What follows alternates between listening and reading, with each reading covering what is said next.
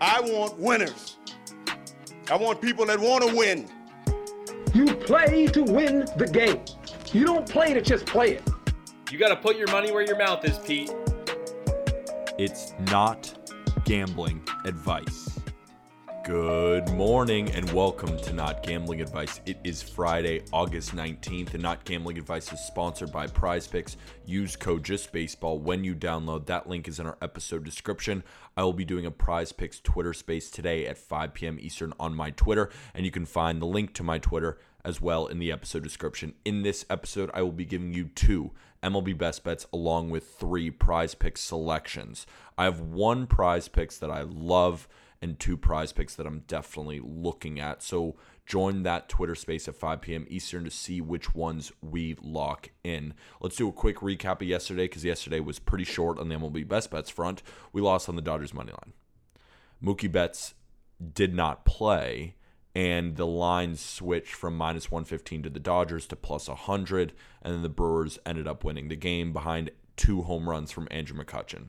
It was a tough one, but we hit all of our prize picks player props, which was phenomenal. And that's why I'm excited to play more prize picks props today. So make sure you download using code JustBaseball. Our regular season record is 171 and 143, winning at a 54% rate, plus 27.89 units. Let's get up to 30 units.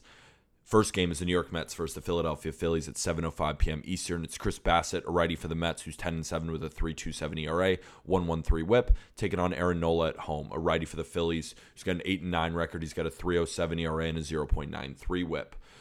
Like I said, we're going to head to Philadelphia for the first game of a four game set between these division rivals. The Mets just finished up a four game set with the Braves where they were outscored 12 runs in four games. Where they only scored, not outscored. The Phillies just finished up a three game set with the Reds where they won the first two, scoring a combined 15 runs. In the third game, they were shut out by Nick Lodolo. T- today, two fantastic pitchers will meet, but I'm not sure how fantastic they'll be today. First, let's talk about the weather. This game will be played at Citizens Bank Park, where the weather is supposed to be extremely hitter friendly. It's supposed to be 87 degrees at game time with 12 to 15 mile an hour winds blowing straight out to center field. BallparkPal.com calls for a 13% running increase in this game with an absurd 34% increase in home run output. Both pitchers aren't super home run prone, but both allow more home runs in the ballpark they are pitching in today. The line opened anywhere from eight to eight and a half, but has since moved down to seven and a half. My guess is people are piling on the under with the lackluster performance by the Phillies offense. It's not a guess, it's the reality. Over 95% of the public and the money has come in on the under, combined with both of these pitchers dominating the opposing offense last time out. More often than not, it's challenging, though, to dominate in back to back starts. Aaron Nola's home run problem starts at home. Through 68 innings at home this year, he's allowed 11 home runs, and his ERA is 4.21 compared to a 2.13 ERA on the road. His last start against the Mets, where he threw eight innings of one run ball, came at Citi Field. In two starts at home against the Mets, he's thrown 10 and a third and allowed four earned runs. His advanced stats against the Mets' current roster are solid, but not awe inspiring. Through 216 plate appearances, Nola is rocking a 325 xwOBA, a 251 expected batting average, and 382 expected slugging. Just so we know, the regular batting average, the WOBA, and the slugging are all higher than those numbers. Since August began, the Mets rank fifth in WRC plus against right-handed pitching with the sixth ranked ISO and slugging percentage. With the familiarity of facing Nola five times this season and his last start being against them, I think that they can get to him today. On the other side, though, we have Chris Bassitt, who's had his struggles on the road this year. I was at Citi Field to watch him pitch against the Phillies in his last start, and he pitched very well. He only allowed two balls to be hit over 95 miles an hour over five innings of shutout baseball. That was at home, and he's been much worse on the road this year. He has a 4.24 ERA on the road versus a 2.55 ERA at home, and in his lone appearance against the Phillies at home, he allowed one run over five and two thirds. He's really had the Phillies number this year, but I'm willing to fade that considering the familiarity and his home run problem on the road. Kyle Schwarber is also projected to be back in the lineup for Philly today, which should be a nice boost for their offense. He leads the team in home runs and RBIs, and he's three for eight against Bassitt in his career.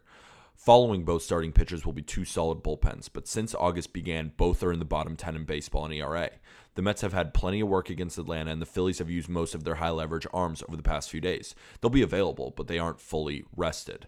I think there's enough factors here to discount the line movement and take the over 7.5 runs. So the pick is Phillies versus Mets over seven and a half, minus 110, 1.1 units to win one unit. I think the line opening at eight and a half or eight is very telling. And the fact that the market and the money push it all the way down to seven and a half, I think we're just getting more value on that seven and a half line. It reminds me sort of of the Braves opening up as a pick 'em, but the Mets gaining all the momentum with Jacob DeGrom, but the Mets ultimately lost. I think we have a similar situation here. So I like the value on over seven and a half. Second game is the Los Angeles Angels versus the Detroit Tigers at 7:10 p.m. Eastern. It's Patrick Sandoval, lefty for the Angels, who's 3 and 8 with a 3.42 ERA and a 1.49 WHIP, taking on Matt Manning, a righty for the Tigers, who's 0 0 with a 3.24 ERA and a 1.32 WHIP. He's only thrown 25 innings so far this year. We head to Detroit for the first game of a three game set. Two of the worst offenses in major leagues go head to head in a pitcher friendly ballpark against pitchers who should have solid days today. The Tigers' offense has been abysmal this season, and as of recently, the Tigers have been better against left handed pitching over the full season, but recently they can't hit anyone who throws with their left arm. In the month of August, the Tigers have a 40 WRC plus against Southpaws. That's incredibly terrible. That stat means they are 60% below league averages in offense. If we widen that sample since the All Star break, they have an 87 WRC plus, which still ranks 80, 18th in baseball. The Tigers' offense is also a bit banged up. Harold Castro and Jeimer Candelario are a bit hurt, as both did not play in Wednesday's game and both are day to day. Candelario, though, is not hurt, but he was dealing with an illness, and Castro had thumb soreness. If they do play, not a big deal. They are 0 for 5 with three strikeouts against Sandoval. Patrick Sandoval's advanced metrics point to negative regression as his xERA sits at 4.48 compared to this season's ERA of 3.42. He has a high walk rate, but he has an above average chase rate. These Tigers hitters are incredibly undisciplined, and since August began, they have a 1.6% walk rate.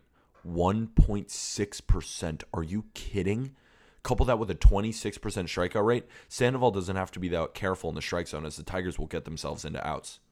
Opposing Sandoval will be Matt Manning, who I spoke with my co host Jack McMullen about, who you hear about on the Just Baseball show. Jack is the broadcaster for the AAA affiliate for the Pirates, the Indianapolis Indians, and he saw Manning on a few occasions. A switch, he calls it, seems to be flipped for Manning, as he is much more aggressive in the strike zone, and the results have start, are starting to follow. He'll face an Angels lineup that ranks 22nd in baseball against right handed pitching in the month of, month of August in terms of WRC. plus. If we widen that to the All Star break, it doesn't get much better, sitting with a 91 WRC plus that ranks 20th.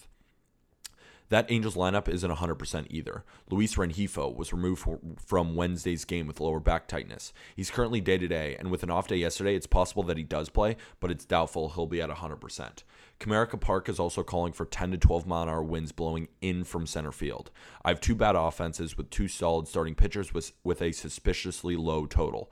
I'll be on the under. The pick is Angels versus Tigers under seven and a half at minus 110. That's 1.1 units to win one unit. Let's get into my favorite prize pick selections of the day. And the first one is very similar to the Manny Machado play that we had yesterday that hit very easily as Machado homered. It's Paul Goldschmidt over one and a half bases. The reason being is Tommy Henry, a lefty for the Cardinal or lefty for the Diamondbacks, excuse me.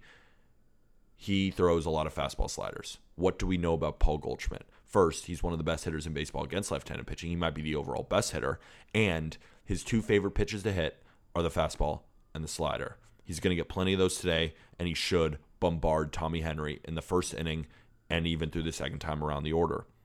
My second one is Tommy Pham over runs.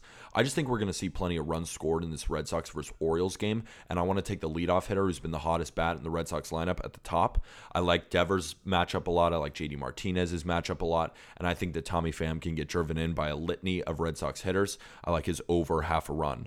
I also really like Amed Rosario over half a run in RBI, not just because I think he can get driven in by Jose Ramirez, who's very good against Lance Lynn, but I love Steven Kwan at the top of this lineup too. I really like his matchup against Lance Lynn. Lynn has been just dreadful on the road, and I think Amed Rosario is going to be a big cog in this lineup today. So those are my three favorite prize pick selections. Again, I will be betting this as a three piece. So if you want to use code just baseball, you get a full 100% deposit match and you can play this along with me. But it probably won't be the finishing five piece, which we will decipher on my Twitter space at 5 p.m. Eastern. My Twitter is at PeterAppel23. Come join to see what we play at the end of the day. And if you want some free money to use, use Just Baseball. But remember, it's not gambling advice.